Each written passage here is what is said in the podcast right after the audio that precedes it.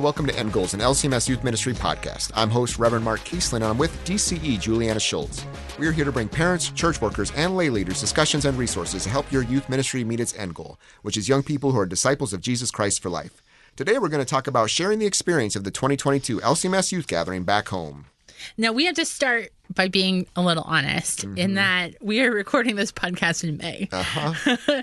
so we really hope that you are going to be gracious and that the gathering went super well and that it may seem a little odd, but we are usually very, very exhausted directly after the gathering. And while we wanted to make sure we shared this information with you, we wanted it to be helpful and not just the sound of us snoring. So if we fail to mention some big moment that occurred that everyone's talking about, now you know why. Mm-hmm. And we know that you might be exhausted too. The gathering is a big event with so many different opportunities to learn and grow, and certainly you worked hard in your preparation as well. And we know that groups can run from early until very late and still not get to see and experience everything. Leading a group at the gathering is no easy task, and often adult leaders get even less sleep than their teens. so hopefully you all are at home, that you've had a few nights of good rest, and that the gathering is behind you. You're looking back fondly and you're starting to look towards planning for the 2025 yes. event in New Orleans. But for this podcast, you want to hit pause and remind you to spend some time debriefing and sharing the experience from the 2022 youth gathering back at home. So, one of the first key places we want youth to share their experience of the gathering is with their family back home. It can be hard for teens to explain everything they experienced. And while you're going to have some youth who will give a play by play of everything they did, Others will resort to maybe one word answers. Mark, when you reported back to your parents as a teen, were you a one word kind of guy I, or I was a one word answer guy. Yeah. Absolutely. Yes. I was play by play, right? Yeah. Like mm-hmm. I as you can imagine, I like to tell stories and I told every single story multiple times, right? So you're going to have all, and everything in between, right? Mm-hmm. Um so one of the ways you can encourage youth to share their experience with their parents is to give the parents in particular some prompts or questions to ask their child, right? So not just well, how was the gathering, mm-hmm. right? Because mm-hmm. hopefully they say great, and maybe that's it. So, a little bit of insight on the things that they can ask can help kickstart that conversation. Maybe you take a few notes after each of your community group times every day or from the mass events that can help give parents some piece of conversation that they can start with. So, what are some questions that are a little more pointed that can mm-hmm. maybe help you that conversation ball rolling mm-hmm. down that hill? Another way that you can help share the experience with parents is by finding a way to collect pictures for them to see. Most of Gen Z is taking pictures on their phone but they may not share them always on social media. Maybe having a Dropbox or shared album can let them create a bank of photos that parents can look back and see how what their child did, and you know again see those interactions they did, the time with their own church group, those types of things. Again, be able to remember that experience, be able to talk about it as well. Right. I think it was really uh, mind blowing for me the first time my parents saw some of the things at the gathering on social media. Now I'm a planner, so I've been talking about it for months and months and months, but they were like, oh, that's what you meant, yeah, right? Uh-huh. So sometimes having some pictures to prompt either some memories or just some ideas for, oh, that's what that mm-hmm. looks like that gigantic wall of velcro that you right like what mm-hmm. would that supposed mm-hmm. to look like mm-hmm. now we know no group gets to the gathering on their own usually there's lots of supporters who help with prayers and fundraising and support and more when you return you want to make sure that those supporters hear about what that experience was like, right? Help them to understand what it is that they were supporting when they were buying your brownies or when they were uh-huh. sitting in that spaghetti dinner, when they were joining that trivia night. Connecting back with them can really help close that circle and help encourage them as well in hearing about what your young people experience. Now, there are a lot of places you can share that information with supporters in your congregation.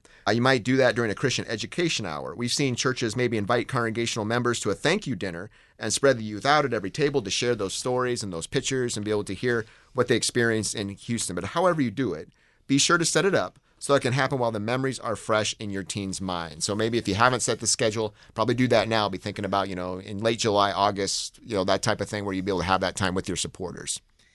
Yeah, and outside of pictures, one of the things that I found really helpful is when I would take young people on a trip like this, I would pull out my phone, which obviously now is a video camera, and capture them uh, in just very tiny segments, doing talking head videos. So, kind of documentary style, just them maybe up against a wall in a hallway, where you ask them some questions about what they're experiencing in the moment. Sometimes it can be hard to think back to all the little pieces that happen in the event. So, having these videos helps capture key moments for your young people, but it also helps you to have a gathering of these photo these videos that you can share with other adults to help them understand what happened during the event. This is particularly great if you have a few students who maybe are a little nervous about mm-hmm. talking up front in front of everyone.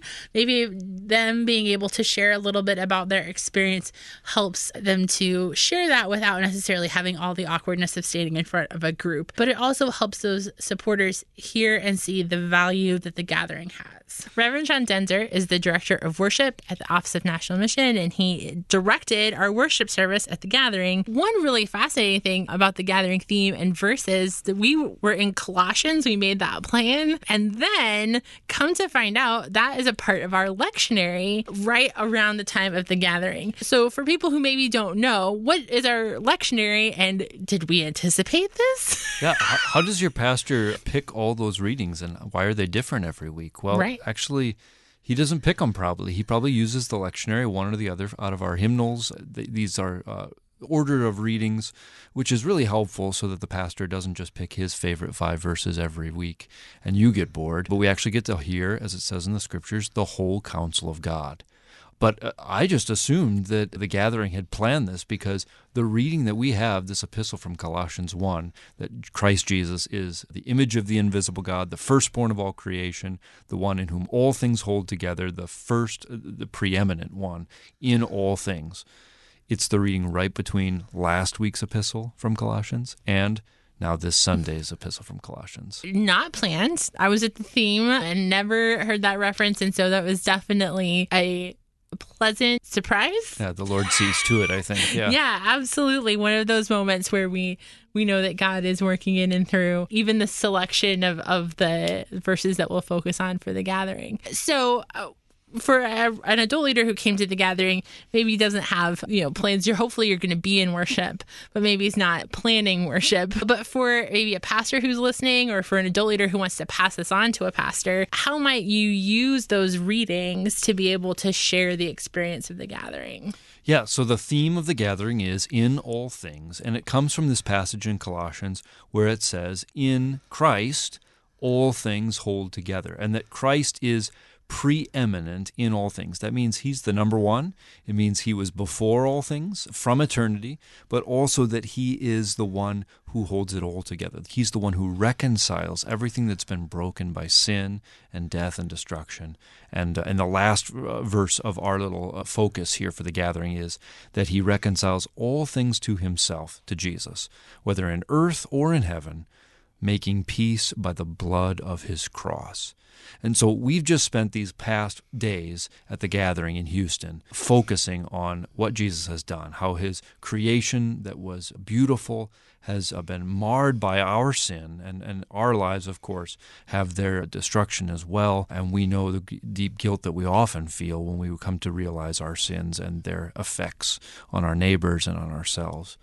And yet Christ Jesus has brought it all together. He has shed his blood for us. He's put himself as an exchange to, to reconcile us, to bring us and to give us peace with God. So so we've heard that and we've heard we've had that for worship and now pastors if you're stepping up to preach this Sunday you've got the very next phrase. I'll read just a little bit of it. It says that you were once alienated, hostile in mind, doing evil deeds, right? But now Jesus has reconciled us in the body of his flesh by his death. To do what? To present us holy and blameless and above reproach before him. If indeed you continue in the faith, stable and steadfast, not shifting from the hope of the gospel that you've heard. This is so fantastic because even though Paul was writing this to the to the Colossians, really this is something we could say to all of us who've gone to the gathering this week, right? Yeah. Yes, yes, we were lost in our sins. We've been reminded of the forgiveness of sins in Jesus this week, and What's the goal? That we would continue in this great life that Jesus has for us, that in all things we would continue to be in him. All things were created through him and for him and by him, including us. And he wants nothing that, less than that we would be with Jesus now, not just for one week, not just in a foreign, strange place like Houston or, or a beloved place like Houston, but that even as we go back to our regular lives, our, our usual place of being, that we and, and that place too would be included in Jesus Christ, would be comprehended by Him, would be forgiven by Him, and be sanctified by Him, and be at peace in Him such a great thing, not only uh, for us to have heard at the gathering, but for you to share with your congregation back home. So, if you are a pastor listening to this, it sounds like Reverend Denzer just gave you a great outline for a sermon. That's right. You're probably exhausted. You probably got no sleep. You had to drive that bus all the way home, right? And, well, well yeah, take it easy and just uh, relax and rest in the peace that Jesus has given us. All things are taken care of by Him. And if your pastor wasn't there, this is a great place for you to share that and maybe hear a little bit about the theme. There's more about the theme that's available still on on the website that if people wanted to take from that and include it, but it it fits so perfectly into what we hope pastors will also be sharing with their congregations about Colossians in the weeks around the gathering. And so we are so grateful that we have a God who gives us his word that lets us share it not just at the gathering, but then with our congregations back home as well. Yeah, amen. Another group that you might want to share the experience with are junior high or even grade school students, you know, future gathering participants. This audience may be less on your radar, but those junior high and older grade school students are the next group you'll be taking to the gathering in New Orleans.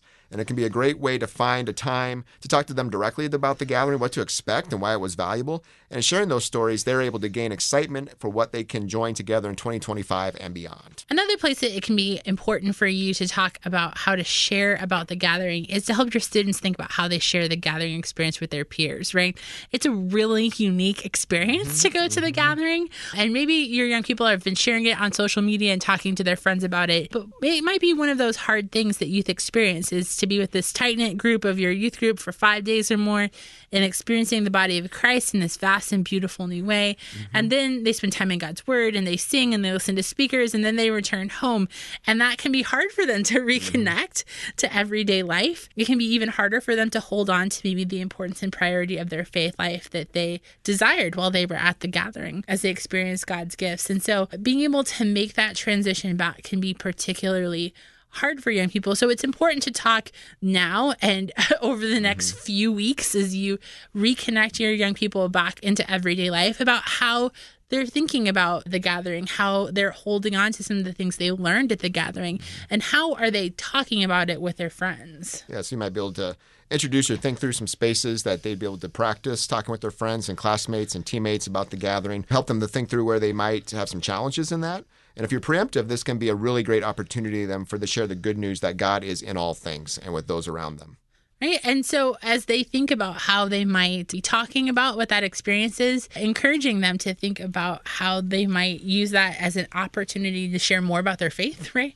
And maybe hopefully get some young people thinking about and connected to maybe even their home congregation. We always say it, hopefully, you've heard it a lot. The gathering is more than five days. And certainly, we are going to start this series with this podcast and a few others that are going to come in the weeks following that'll help you hopefully transition thinking about the gathering as a starting gate rather than a finish line, right? That we're thinking about, hey, this isn't this moment, and hey, we're done, and we got a nap, and now we're good. But how is this maybe going to kickstart what you're doing beyond the gathering between now and the 2025 gathering? We hope that in doing so, we can help you tell the story, not just of the gathering, but God who is in all things. So, a couple of closing questions for you to consider. First, how are you helping parents connect with their youth about the experience at the gathering?